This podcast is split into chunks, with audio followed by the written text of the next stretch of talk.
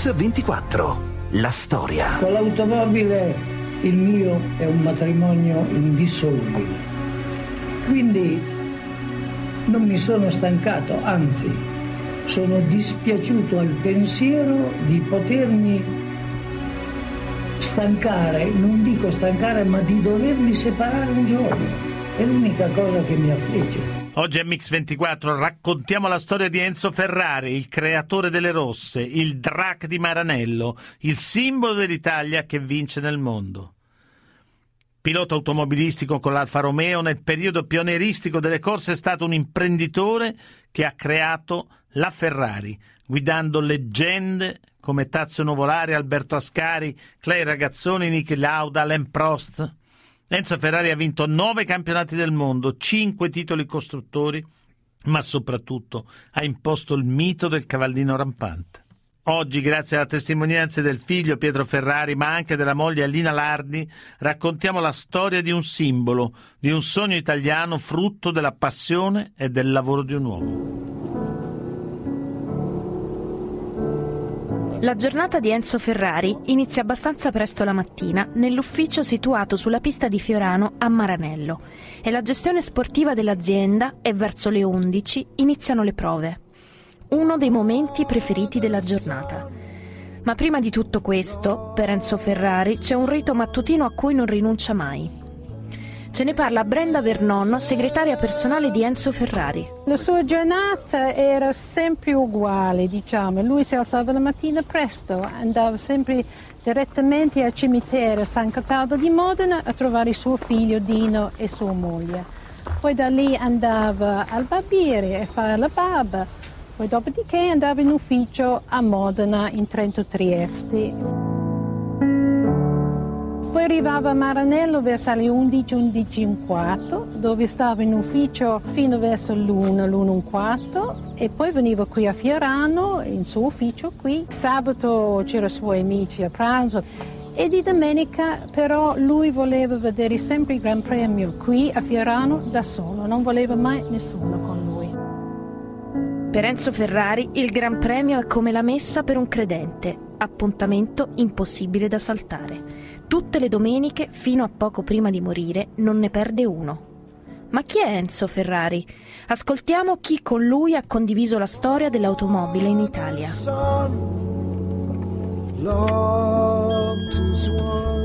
Piuttosto semplice, per quanto so che tutti dicono che era complicato, un uomo con cui si raggiungevano le conclusioni in pochissimo tempo ed è un uomo con cui si operava in fiducia reciproca e basta. Non si metteva mai nulla per scritto, non voleva avere gente intorno, non voleva avere avvocati, non voleva avere ingegneri. Cioè voleva solo degli ingegneri quando insieme analizzavano un motore e lui era convinto che un motore era buono se era bello. Mi diceva sempre il più bel progettista di motori sarebbe stato Palladio, deve essere perfetto esteticamente. La macchina da corsa per me è come un figlio. Quando lei pensa che il figlio rappresenta la continuità di noi stessi, lei lo porta a scuola, il giorno che riesce negli studi che il primo della classe lei è orgoglioso del proprio figlio, capita quello che per un costruttore realizza trasformando una materia informe dei forgiati in una meccanica vivente, in una armonia di suoni. Out on the moors, we take a pause. Il nome Ferrari è un nome importante perché la sua notorietà si è diffusa in tutto il mondo quasi come una garanzia di bellezza ed efficienza. You're quite slow. How far can we go? È stato un sogno della gioventù che probabilmente si è parzialmente avverrato.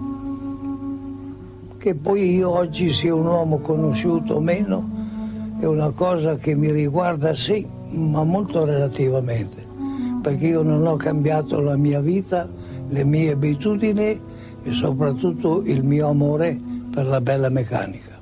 Mio padre è entrato nella storia del, dell'automobilismo, del, della sua città e anche dell'Italia, perché lui è un uomo che in fondo ha fatto quello che voleva fare, quello egoisticamente ha, seguito i suoi istinti e le sue passioni, egoisticamente è andato avanti con le sue convinzioni per tutta la vita. Quando mi guardo allo specchio mi domando cosa sono venuto a fare al mondo perché ci sono restato tanto tempo e cosa ci sarà dopo. Non ho mai pensato di identificarmi in un costruttore, tantomeno in un industriale o in un pilota. Ho fatto quello che estremamente mi piaceva. Se poi questo ha portato beneficio diretto o indiretto agli altri, questa è una giustificazione al mio egoismo di partenza, che è quello e resta di soddisfare una mia ansia realizzatrice. Tenacia, lavoro, passione, umiltà. Io sono e sarò sempre un artigiano e un provinciale, diceva Enzo Ferrari.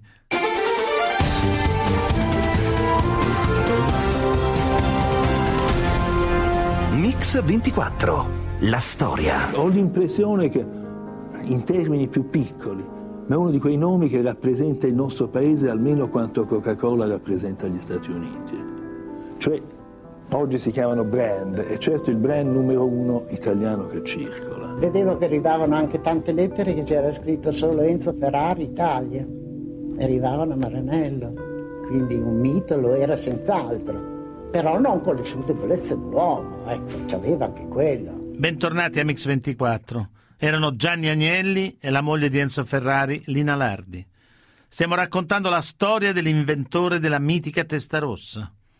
La storia dell'azienda inizia ufficialmente nel 1947, quando dalla storica fabbrica di Maranello esce la prima vettura targata Ferrari, la 125S, 12 cilindri, 118 cavalli, una vettura frutto della passione e della determinazione del fondatore. Enzo Ferrari nasce a Modena il 18 febbraio 1898, ma a causa di una grande nevicata che blocca la città, viene registrato all'anagrafe solo il giorno dopo, il 20. Il padre Alfredo è proprietario di un'officina meccanica e la madre, Adalgisa Bisbini, è una donna forte ed impetuosa. Il 6 settembre del 1908 Enzo Ferrari assiste alla sua prima gara automobilistica al circuito di Bologna. È come una folgorazione. Siamo negli anni 20 e Ferrari giovanissimo entra all'Alfa Romeo, prima come pilota e poi come direttore organizzativo, ma nel 1939 la prima rottura della sua vita. A causa di dissidi interni, Enzo Ferrari viene licenziato dall'Alfa Romeo. Con la liquidazione acquista i terreni di Maranello, dove nasce quella fabbrica che farà storia. Durante la guerra i 40 dipendenti iniziali della Ferrari passano a 160. Intanto c'è un incontro importante, quello con Lina Lardi. Ascoltiamola.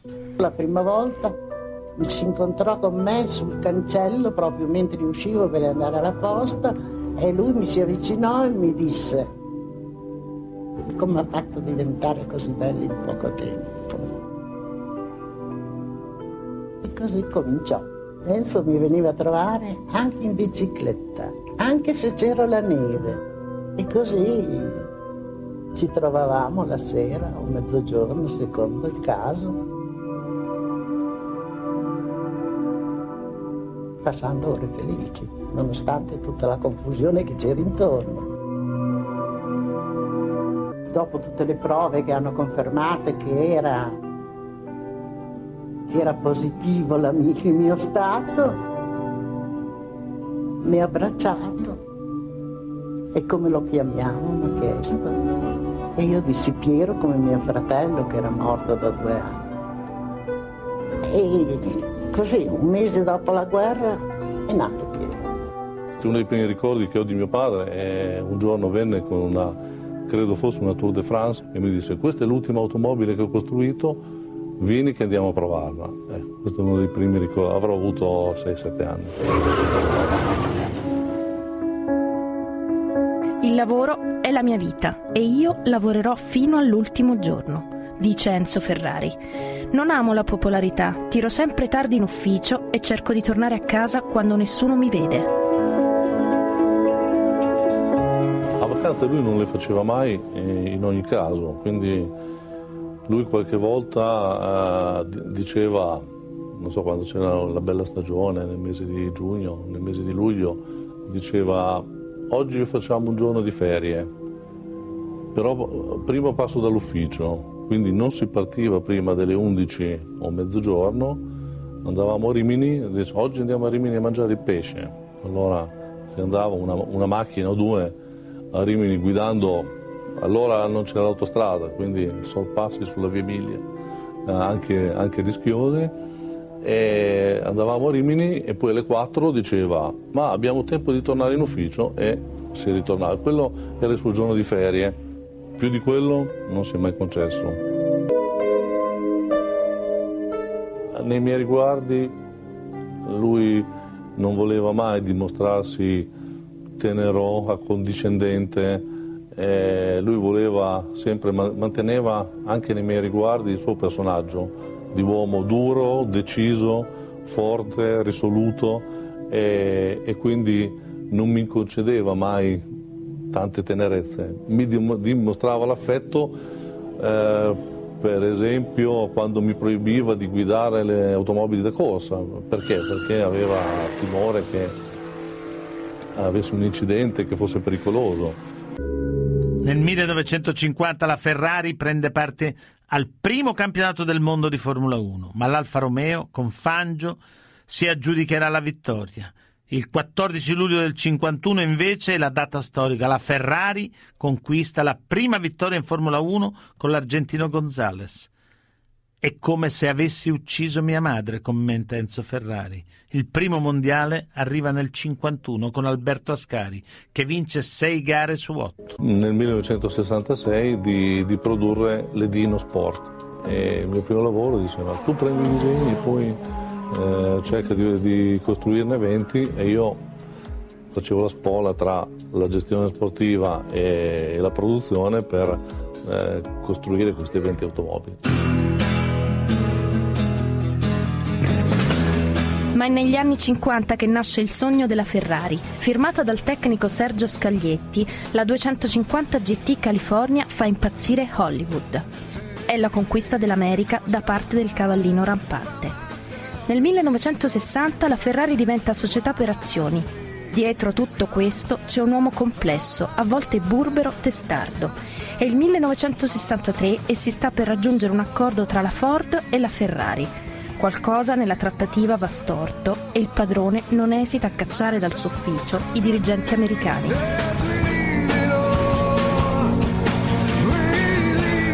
Testimoni sono il figlio Piero e Gianni Agnelli.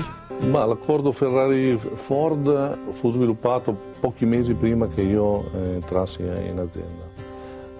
Tanto che eh, ero qui da, da pochi mesi che arrivò una lettera di Ford che tentava di riallacciare il discorso, di riprendere il discorso, però non se ne fece nulla. Pochi mesi fa è venuto qui Iacocca. Iacocca era il capo esecutivo della Ford ai tempi di Henry Ford, quindi nel 67, e gli ho chiesto, mi dica bene cosa è successo con la Ferrari perché io non l'ho mai capito. E lui mi ha detto, Avevamo già praticamente concluso l'accordo con Ferrari e l'avevamo chiuso. Abbiamo mandato giù uno dei nostri dirigenti da Detroit per chiudere il contratto. Come spesso succede, un eccesso di zelo di questo dirigente, alla fine come clausola volle mettere qualsiasi decisione importante doveva essere riferita a Detroit e presa a Detroit. Su questo Ferrari ha buttato per aria il tavolo e ha chiuso il negoziato. E lui non voleva questo condizionamento, non voleva queste limitazioni, voleva essere lui a fare le scelte anche di budget per la gestione sportiva. successi, cadute, incidenti mortali come quelli di Musso, Peter Collins e Lorenzo Bandini, la Ferrari arriva a fatturare 4 miliardi di lire e spende 750 milioni per le corse. Nel 1968 una macchina di Formula 1 costa 18 milioni di lire. È il 18 giugno del 1969 e a Torino viene siglato l'accordo con la Fiat che diventa proprietaria del 50%. Enzo Ferrari ne possiede il 40% e il figlio Piero il 10%. Ci fu il passaggio eh, difficile e diciamo anche dal punto di vista eh, personale molto importante di mio padre nel 69 quando decise di cedere il 50% dell'azienda alla Fiat questo per assicurare un futuro, questo perché Dino non c'era più e io ero troppo giovane, lui, lui sentiva che gli anni passavano e voleva assicurare un futuro alla Ferrari. È stato complicato trattare con lui? È stato facilissimo, è stato immediato. Questa, questa parte di, di storia l'ho vissuta. Io ero a Torino con, eh, con mio padre nel 1969 quando andò dall'avvocato Agnelli eh, a concludere l'accordo. Io aspettavo fuori dall'ufficio dell'avvocato Agnelli Mirafiori e, e lui andò a firmare. Lui sapeva che doveva finire in qualche modo con noi, avevo la certezza che avremmo trovato un modus vivendi. Poi l'accordo fu firmato praticamente uno o due anni dopo, ma senza ombra, di, senza ombra né di dubbi né di difficoltà né di problemi. Arrivammo con una Ferrari, cosa che non sarebbe permessa entrare nei cancelli della Fiat, ma gli aprirono i cancelli di Mirafiori ugualmente. E questo lo ricordo, veramente come un film nella mia mente. Dietro i successi delle Ferrari ovviamente ci sono i suoi piloti, da Nuvolari a Fangio a Philip Hill a Niki Lauda. Il rapporto con loro non è sempre facile, tanto che Ferrari dirà nella vita ho sempre pagato tutto. Avere Lauda con me ha significato vantaggi, dispiaceri. Averlo contro? Un conto corrente in più. Sì, mio padre restò molto amareggiato dell'abbandono di, di Lauda. Lauda se ne andò e io ricordo l'ultimo incontro perché ero presente, Lauda si presentò una, una, mattina e mio padre si aspettava che tutto il problema sarebbe stato di ordine economico. Lui pensava, mi disse, fa, ma secondo te cosa, cosa chiede? Il doppio, il triplo, quanti, quanti soldi vuole? Io non lo so, non, non me l'ha detto, sentiamo che richieste fa. E lui era convinto che tutto si sarebbe risolto in una trattativa economica. Invece non ci fu nulla da fare, Lauda aveva deciso di andarsene. E, e non mise sul tavolo nessuna trattativa e nessuna scelta. E, e per quello mio padre si sentì tradito. E questo lo rese così molto triste perché Lauda era un po' una sua creatura, era stato lui a volerlo era uno dei giovani che erano dei debuttanti e con la Ferrari erano diventati campioni del mondo. Eh, questo a lui piaceva molto, questo scoprire il giovane e portare il giovane dalla, dall'anonimato al campionato.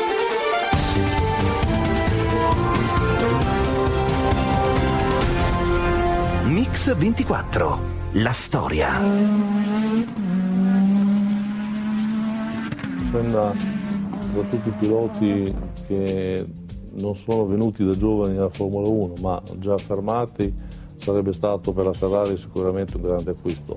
Mio padre ha avuto la, la possibilità di vederlo e, e, di vedere le capacità che aveva e ci abbiamo provato. Con Senna ho, ho avuto più di, più di, un incontro, eh, non si è verificata la congiuntura astrale, purtroppo prima o poi sarebbe venuto, ne sono, ne sono convinto.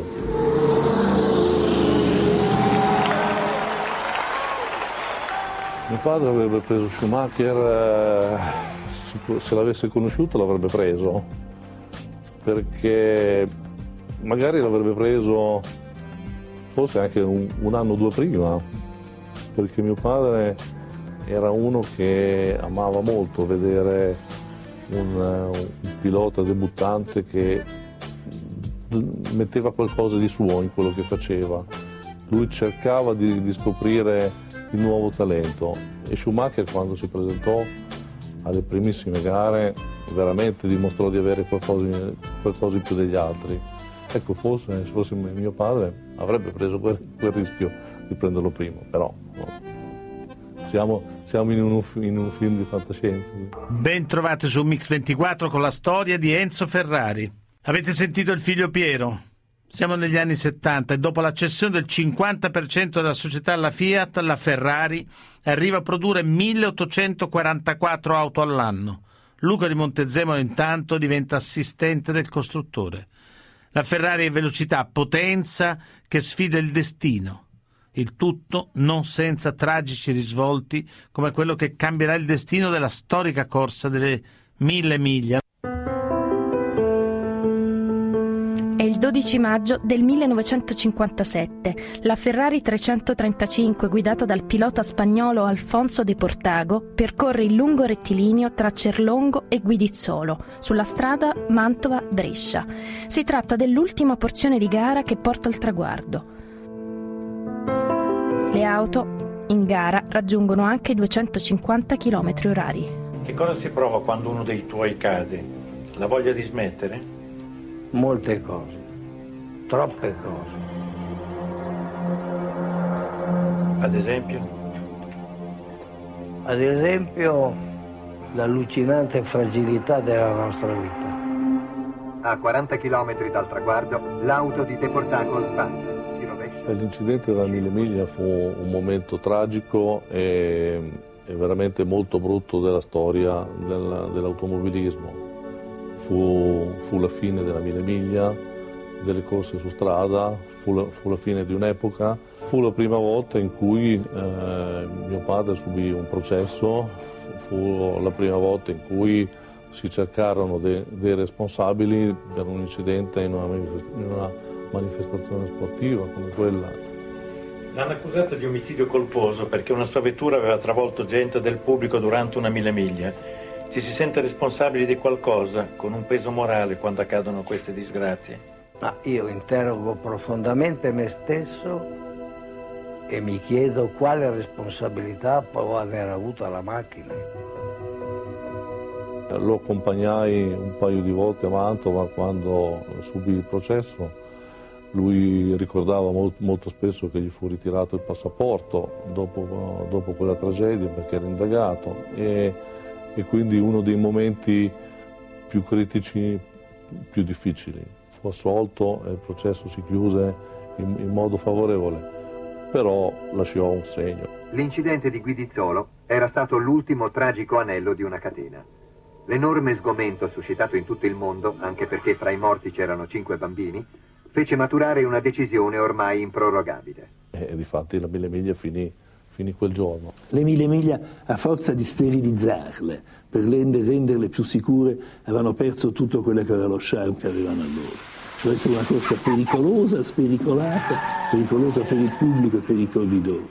Le 24 ore, la pioggia, la notte, i passaggi nei, nei paesi veloci. No, credo che hanno fatto bene a, a, proibirla, ma credo che a sterilizzarla sarebbe stato peggio.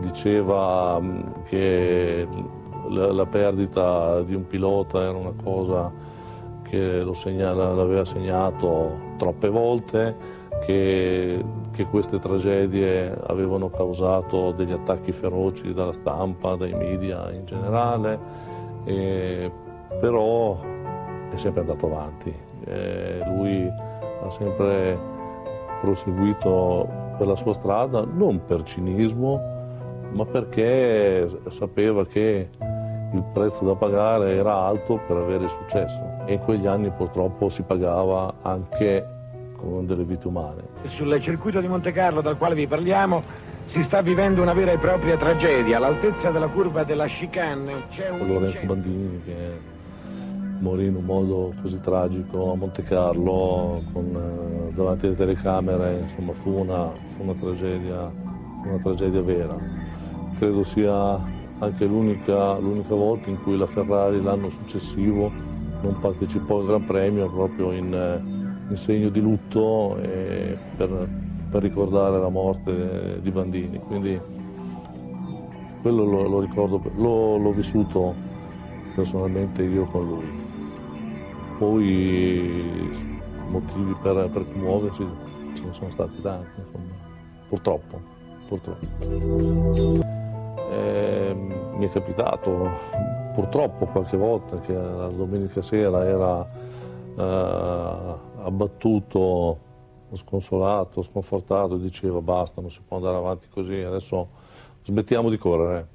E poi il lunedì mattina aveva cambiato idea, il lunedì mattina veniva in fabbrica, eh, come tutti i giorni lui attraversava i corridoi del reparto corse e, e anche parte dell'officina della, di produzione, ritornava in ufficio e diceva, beh ragazzi cosa dobbiamo fare?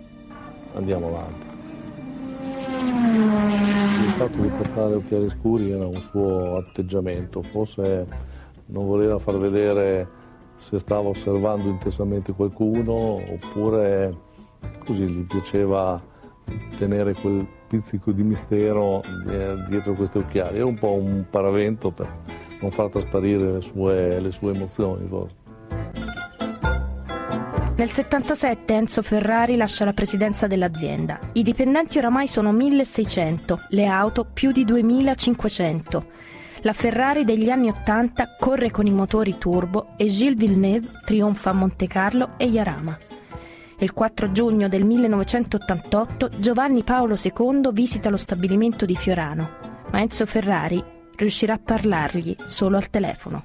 Ero a fianco al Papa quando scese dall'elicottero qui a Fiorano, c'era un percorso previsto per salutare i fedeli appunto lungo la pista di Fiorano e mm, era stata predisposta la, la Papa mobile, la, la vettura bianca con, eh, con, i vetri blindati come di, di protocollo. E lui vedendo la macchina si rivolse al segretario che aveva a fianco e, e gli disse ma come qui non abbiamo una Ferrari?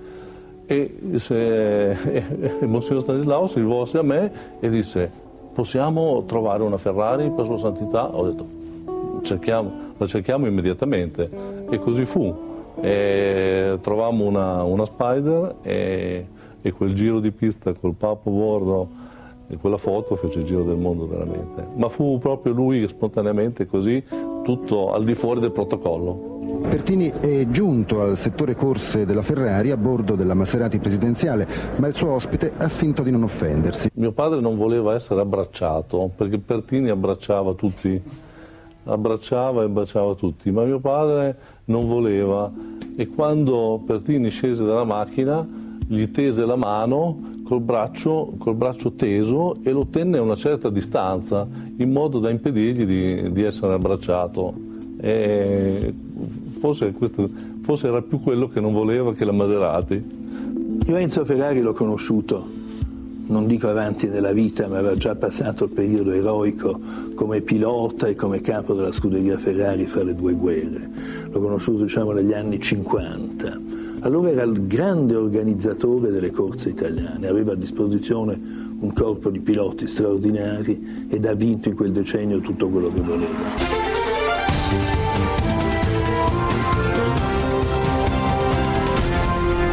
Mix 24, la storia. Io direi che la vita è una smisurata galera. Lei come gradisce essere ricordato dal mondo dell'automobilismo? Spero che mi dimentichino. No, quella battuta dimenticatemi, no, no, era una battuta, ma penso che lui sia contento che lo stiamo ricordando e, e di essere ricordato. Allievi, giornalista, scrittore, autore del libro Il secondo e il primo dei perdenti. Enzo Ferrari in parole sue. In questa frase c'è tutto Enzo Ferrari? Sì, c'è tutto Enzo Ferrari, c'è la competitività dell'uomo, c'è la provocazione, c'è la voglia di emergere che ha sempre avuto, sia pure partendo da zero eh, e arrivando ai vertici del mondo. Cosa direbbe di quello che è successo alla Ferrari con la presa di posizione di Marchionne oggi? Comunque credo che eh, lui avrebbe accettato la decisione della Fiat. Non dimentichiamoci che eh, la Fiat gli era venuta incontro quando lui pensava di, di vendere alla Ford. Quindi um, è stato troppo violento questo passaggio, la, um, non avrebbe gradito? No, probabilmente lo avrebbe accettato, lui accettava tutto quello che arrivava da Torino. Mm. E poi avrebbe anche accettato il fatto che dopo 23 anni di presidenza ci stava anche che eh, l'azionista di maggioranza appunto la Fiat decidesse di cambiare l'uomo di vertice. Non dimentichiamoci che da quando la Fiat eh, ha preso il controllo della Ferrari, anche quando era in una situazione paritetica, la Fiat ha sempre avuto il diritto di nominare il presidente. Mm. Quindi anche quando c'era Ferrari, Ferrari non era il presidente dell'azienda, era l'uomo simbolo, il presidente onorario eh, ma c'erano uomini della Fiat, c'è stato Ghidella, so, c'è stato Sguazzini, mm. c'è stato Fusaro, ecco, ce ne sono stati altri. Lei lo ha conosciuto Enzo Ferrari, cosa le manca di lui? Manca la grandezza, manca la saggezza, manca uh, la chiarezza di idee, perché era uno al quale io ero solito anche chiedere delle cose banalissime della vita, gli tipo? chiedevo dei consigli perché in pochi secondi ti dava un quadro della situazione, quindi per esempio un, un consiglio? Beh, non so, ma man mano i, i consigli sulla vita che, che, che, che, si presentano, cosa fare sul lavoro, mm. che, indirizzo prendere, eh, pareri su, sulla politica. Era un uomo universale che pur stando a Maranello aveva fatto di Maranello il baricentro del mondo, tutto il mondo passava da lui. Tutti i politici, tutti i grandi re del pianeta sono andati da lui o a chiedergli un'automobile o a conoscerlo, incuriositi dalla grandezza di quest'uomo che non si muoveva, cioè Enzo Ferrari non è mai stato negli Stati Uniti, eppure gli Stati Uniti sono sempre stati il suo primo mercato e lui negli Stati Uniti è un uomo eh, conosciuto come i grandi presidenti americani. Cos'è stata la Fiat per la Ferrari? Beh, la Fiat per la Ferrari è stata la salvezza e il sollievo della parte produttiva, perché a un certo punto Ferrari ha provocato, cioè finisce la guerra, finisce la guerra, tutti incominciano a pensare di fare gli scooter, eh, le moto, cioè mm. la Vespa nasce in quel periodo lì come mezzo utilitaristico per recarsi a lavoro e, e Ferrari pensa invece di fare una Gran Turismo per gli ultramiliardari del pianeta, cioè nel 1947 il mondo era KO e lui cosa fa? Fa una macchina che si chiama 125 con un motore 12 cilindri e fa una macchina costosissima, elegantissima, di grandissima classe e cosa succede? Il mondo si accorge che c'è questo piano piano, si accorge che c'è questo costruttore a Maranello no, che va controcorrente, che fa mm. delle macchine impossibili ed ecco che il baricentro del mondo per certa gente diventa Maranello. Poi Ferrari si divertiva a fare aspettare i re e i grandi capitani d'azienda, tutti quelli che volevano una macchina a lui, andava e gliela faceva penare anche se l'aveva in magazzino, la faceva aspettare 6-8 mesi per il piacere di far tornare questi personaggi da lui, offrirgli l'ambrusco, fare un bel pranzo no, e poi consegnargli personalmente l'automobile. Era tutto un cerimoniale che faceva parte di un personaggio fuori dal comune, che è riuscito a realizzare il suo sogno. E ora cosa sarà la Ferrari per la Fiat in questo nuovo assetto? Non cambierà niente, Marchione ovviamente darà la sua impronta eh, esattamente come l'aveva voluta dare Vittorio Ghidella in altri anni o come aveva fatto Fusaro prima di Montezemolo o come ha fatto lo stesso Montezemolo, cioè stiamo parlando sempre di una società che è partecipata al 90% mm. dalla Fiat e quindi se in questo momento la Fiat va in borsa, ha obiettivi sul mercato americano, eccetera, Marchionne si regolerà di conseguenza, cioè Marchionne è una persona molto saggia, eh, è, uno, è un italiano che ha visto l'Italia dall'estero, quindi lui sa più di ogni altro cosa rappresenta la Ferrari per il continente americano. Eh, nella nuova Formula 1 quanto conta ancora il pilota? conta per eh, 20-25%, cioè il pilota intelligente vince, quello veloce no. Eh, non basta solo la velocità per emergere in Formula 1, eh, ci sono due piloti come Fangio e come Niki Lauda che si sono sempre dichiarati non i più veloci in assoluto, ma quelli con la migliore visione di gara e hanno vinto insieme otto titoli mondiali, quindi ehm, la macchina è determinante, cioè se oggi eh, lei dovesse mettere, eh, che so, Hamilton su una Sauber non vince, esattamente come se eh, lei mettesse Alonso sulla Mercedes, Alonso vince. Cosa farebbe lei per rendere più spettacolare il campionato di Formula 1 che perde ascolti in tv? Eh, hanno creato regolamenti troppo complicati e qua la Ferrari ha, sua, ha le sue colpe perché la Ferrari è l'unica squadra che ha potere di veto sui regolamenti, invece ha lasciato passare dei regolamenti complicatissimi. Mm. A parte questo, sono anche regolamenti molto innovativi perché il fatto che in un anno il consumo delle macchine di Formula 1 sia ridotto di un terzo e che la Formula 1 oggi stia sperimentando tantissimo a livello di energia ibrida, energia elettrica per le macchine di domani, come mai era successo prima? Beh, tutto questo ha creato una rivoluzione, una rivoluzione che non è stata, abbastanza, stata spiegata abbastanza bene né dalla federazione né dagli stessi attori, voglio dire i costruttori eh, dei, dei, dei Gran Premi. Poi probabilmente è anche vero che i giovani oggi non sono più così fanatici dell'oggetto automobile che una volta mm. faceva sognare tutti quelli che oggi hanno da 50 anni in su, mentre per i giovani eh, l'automobile, devo dire giustamente, è diventato un elettrodomestico da utilizzare e lasciare all'angolo di strada appena possibile perché costa troppo, inquina e tutto sommato non esercita più il fascino di una volta. Una volta l'auto era la libertà individuale, oggi con i low cost eh, ti diverti con, con, 40 euro, fai cose che con auto, un, un'automobile sarebbero limitatissime.